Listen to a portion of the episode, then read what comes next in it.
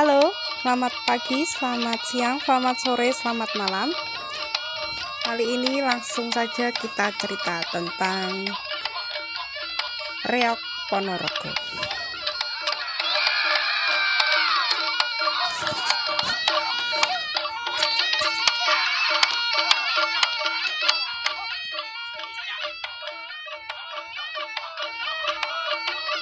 Dewi Sanggalangit, seorang putri Raja Kediri yang terkenal karena kecantikannya. Telah banyak para pangeran dan raja yang berminat menguntingnya menjadi istri. Namun, ia selalu menolak dengan alasan belum memiliki keinginan untuk menikah. Kedua orang tuanya mendesak putrinya agar segera menikah. Mereka ingin secepatnya menimang cucu. Ingin membahagiakan kedua orang tuanya, Dewi Songgolangit akhirnya bersedia menikah dengan syarat ia dihibur oleh sebuah tontonan menarik yang belum pernah ada sebelumnya. Ia menjelaskan bahwa tontonan ini harus berupa sebuah tarian yang diiringi oleh musik gamelan dilengkapi oleh barisan kuda kembar dan juga harus ada binatang berkepala dua. Gembira dengan kesedihan putrinya untuk menikah, Raja Kediri kemudian mengadakan sayembara. Barang siapa sanggup memberikan tontonan yang diminta oleh Dewi Songgolangit, maka ia akan dinikahkan dengan putrinya tersebut. Setelah diumumkan sayembara tersebut, para pelamar berduyun-duyun mendaftar guna mengikuti say mengikuti sayembara tersebut. Namun setelah mengetahui syarat yang berat, banyak di antara mereka akhirnya mengundurkan diri. Kecuali dua orang yang merasa mampu memenuhi persyaratan yang diminta, yaitu Raja Singo Barong dari Kerajaan Lodaya dan Kerajaan Kelana Swandana dari Kerajaan Bandara Angin.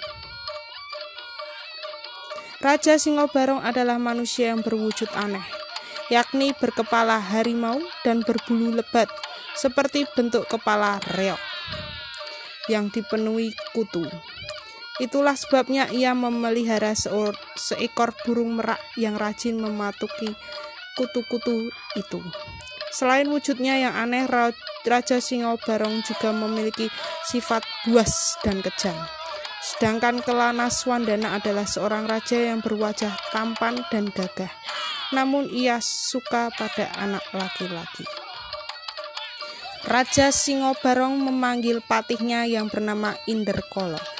Ia diutus untuk menyelidiki pesaingnya Kelana Swandana. Setelah itu sang patih bergegas menuju kerajaan Bandara Angin untuk menyelidiki setelah beberapa hari ia pulang untuk melapor. Sang patih melapor jika semua syarat yang diajukan sang putri berhasil dia siapkan, kecuali binatang berkepala dua. Mendengar hal itu, Singo Barong menjadi panik. Ia pun memerintahkan prajuritnya untuk menyerang kerajaan Bandara Angin. Singo Barong bermaksud merebut hasil usaha Kelana Swandana. Setelah siap, Singo Barung memerintahkan beberapa mata-mata untuk menyelidiki rute rute perjalanan Kelana Swandana. Namun mata-mata tersebut tertangkap prajurit Bandara Angin. Setelah mengetahui rencana Singo Barong, Kelana Swandana bergegas menyerang kerajaan Lodaya. Saat itu Singo Barong tengah tertidur di taman kerajaan karena keenaan kutu di kepalanya dipatuki burung merak peliharaannya. Di luar istana, pasukan Bandara Angin berhasil mengalahkan prajurit Lodaya.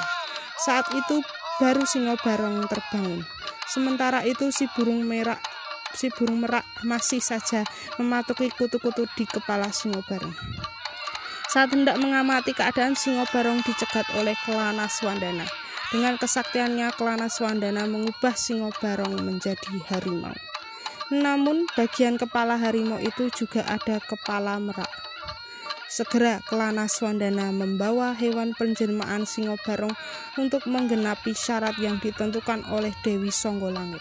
Melihat segala yang diminta berhasil dipenuhi oleh Kelana Swandana, Dewi Songgolangit bersedia untuk dinikahi. Seiring waktu kesenian ciptaan Kelana Swandana dikenal dengan nama Reok Ponorogo. Demikianlah cerita singkat dari Jawa Timur tentang Reok Ponorogo. Terima kasih untuk semuanya. Sampai jumpa di lain cerita lagi. Dah.